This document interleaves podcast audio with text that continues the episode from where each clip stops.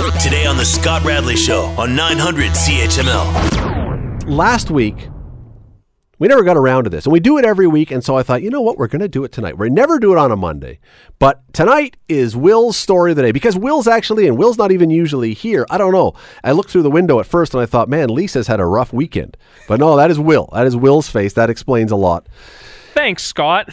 well you, you know what? It's not that you did. I just you don't No, no, it, I, I get what you're saying. You saying. get where You're I'm right. coming from. Yeah.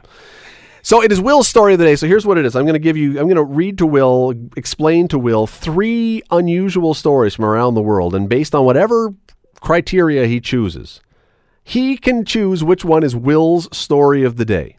So we start in Texarkana, Arkansas, which is right on the Texas Arkansas border, border hence the name Texarkana. I never would have guessed. Mm. Uh, this one is, well, this goes to our long standing tradition of highlighting the idiocy of criminals because they really are not the brightest folks in the world at all times. Uh, this is a young 19 year old guy from Arkansas. He was from the Arkansas side of the border who wanted to go to Chicago to attend a rap concert. Very interested in going to see. Uh, it doesn't say what who the uh, singer was. Doesn't really matter, I guess. But he wanted to go to a rap concert. He didn't have a way to get there. This was a problem because Arkansas and Chicago are not exactly next door. So he formulated a brilliant solution, however. And what he came up with is that he went to the airport and attempted to steal a commercial jet, a commercial plane. Yeah, he didn't even go for the Cessna or something. He apparently had played on his computer before and thought that flying it would just be pressing a few buttons and pushing a few levers, and he'd be able to fly this thing and get it to to Chicago. You know the the level of overconfidence in that guy is just remarkable. That you could think you could not only get a jet off the ground because that would require a fair amount of confidence and talent to begin with, but to get it to Chicago, to fly it the right direction and then bring it down properly, uh, I give that guy credit. Anyway, he was. Um, the 44 seat jet was not damaged, and he was found mentally competent to stand trial, which is the most shocking part, perhaps, of this story. I would have thought maybe you hope that there was a problem. No, no, he was fine. He was just way too overconfident. Uh, story. Flight 209 clear for Vector 324. We have clearance, Clarence. Roger, Roger. What's our vector, Victor? Yeah, there you go. One of the classics. Kareem Abdul Jabbar from Airport, or Airplane, I mean, Airplane. Uh, story number two comes to us from Aurora, Colorado, where a guy, and there's videotape of this guy. It's brilliant. And the videotape really tells it. I'm going to have to do a, a bit of work here to explain this. But he, he goes into a store to rob the store. Uh, and it doesn't even say what kind of store it was, although I'm guessing jewelry store, maybe cell phone. They've got the glass display cabinets out in front. You can't see what's in it, but it could be cell phones, it could be whatever. Anyway, this guy in, in Colorado wearing a Denver Broncos, a lovely Denver Broncos hoodie, walks in to rob the store. And as he pulls his nine millimeter handgun out of his hoodie pocket, loses control of the gun. I guess he was a little bit nervous. And as he, in the motion of pulling it out of his pocket and extending it up to try and hold it, accidentally flings it over the counter right into the hands of, of the store clerk, who is now armed with a nine millimeter handgun. Needless to say, our brilliant criminal took off in a big hurry.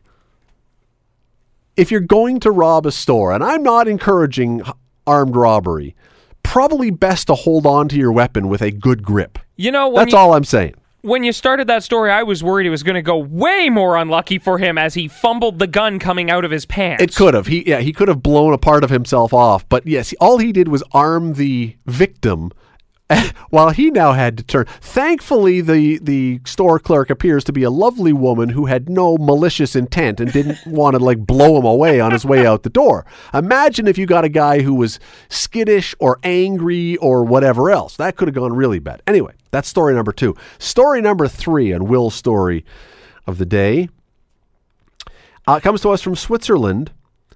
There was a baby orangutan born at the local zoo there, the Basel Zoo. They had a baby orangutan that was born, and they decided to do a DNA test to find out, to make sure they knew who the father was of this Don't worry, it's not that bad. Uh, with a look on Will's face right now to see where this one was going. It- no, it's not, it's not that kind of weird kind of story. It was a legitimate orangutan. Mother and father were both orangutans, nothing like that. But anyway, when they did the DNA test, they were shocked to find out who the father was. Because he was not one of the orangutans who was in that cage. Oh. Uh huh. Uh huh. the male orangutan was in the neighboring cage, which says they were really determined that they were going to enjoy their love. They were going through the cage to make this baby orangutan. Wow. This was, they had given her male orangutans. And she avoided all of them and went for the forbidden fruit in the neighboring cage, and it worked The bad boy ook ook. the bad boy of the orangutan world at the Basel Zoo ended up being the father. Uh, This is like a, a Maury Povich show. he is the father. Anyway, is your is your story of the day the Arkansas man who tried to steal the commercial jet to go to Chicago for a rap concert? Is it the bungling criminal who dropped his gun into the hands of the store clerk while trying to rob her, or is it the Maury Povich orangutan story? It's a tough one because these are all amazing, but surely I have to go with number one. with the Arkansas man who tried to steal the jet. Yes, that one. There you go. You can choose your own. Play along at home anytime when we have Will's story of the day. The Scott Radley Show. Weekday evenings from 6 to 8 on 900 CHML.